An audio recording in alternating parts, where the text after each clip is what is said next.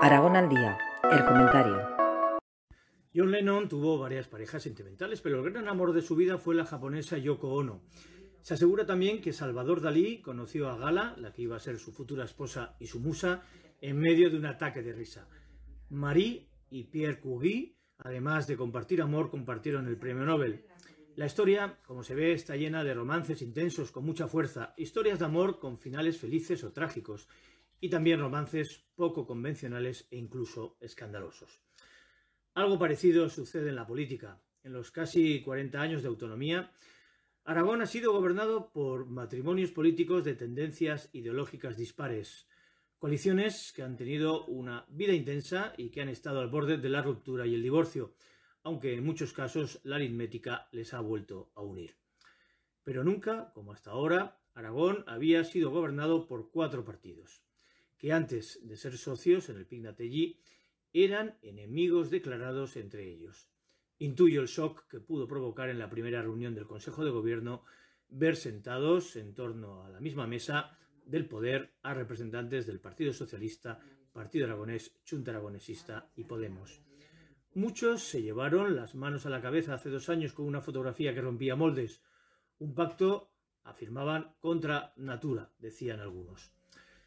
Dos años después, el cuatripartito ha sobrevivido, sin apenas desgaste, sin apenas rasguños.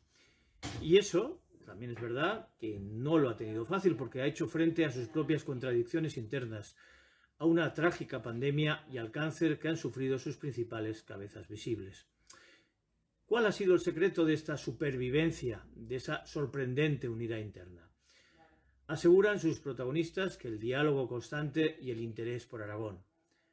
Añadiría también yo la actitud poco contundente de un Partido Popular desnortado en su papel de principal partido de la oposición y la actitud de los socios del Pignatelli de agarrarse a la máxima de que cuatro no se pelean si nadie quiere.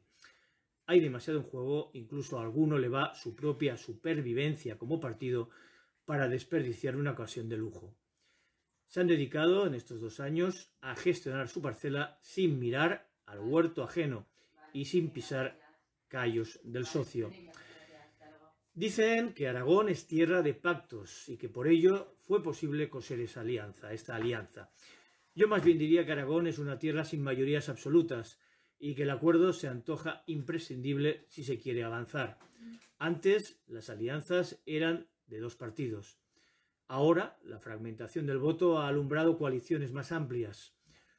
Son nuevos tiempos que abren el escenario político a la aparición de nuevas familias y a cuya puerta está llamando también Teruel Existe. Que tengáis un feliz verano.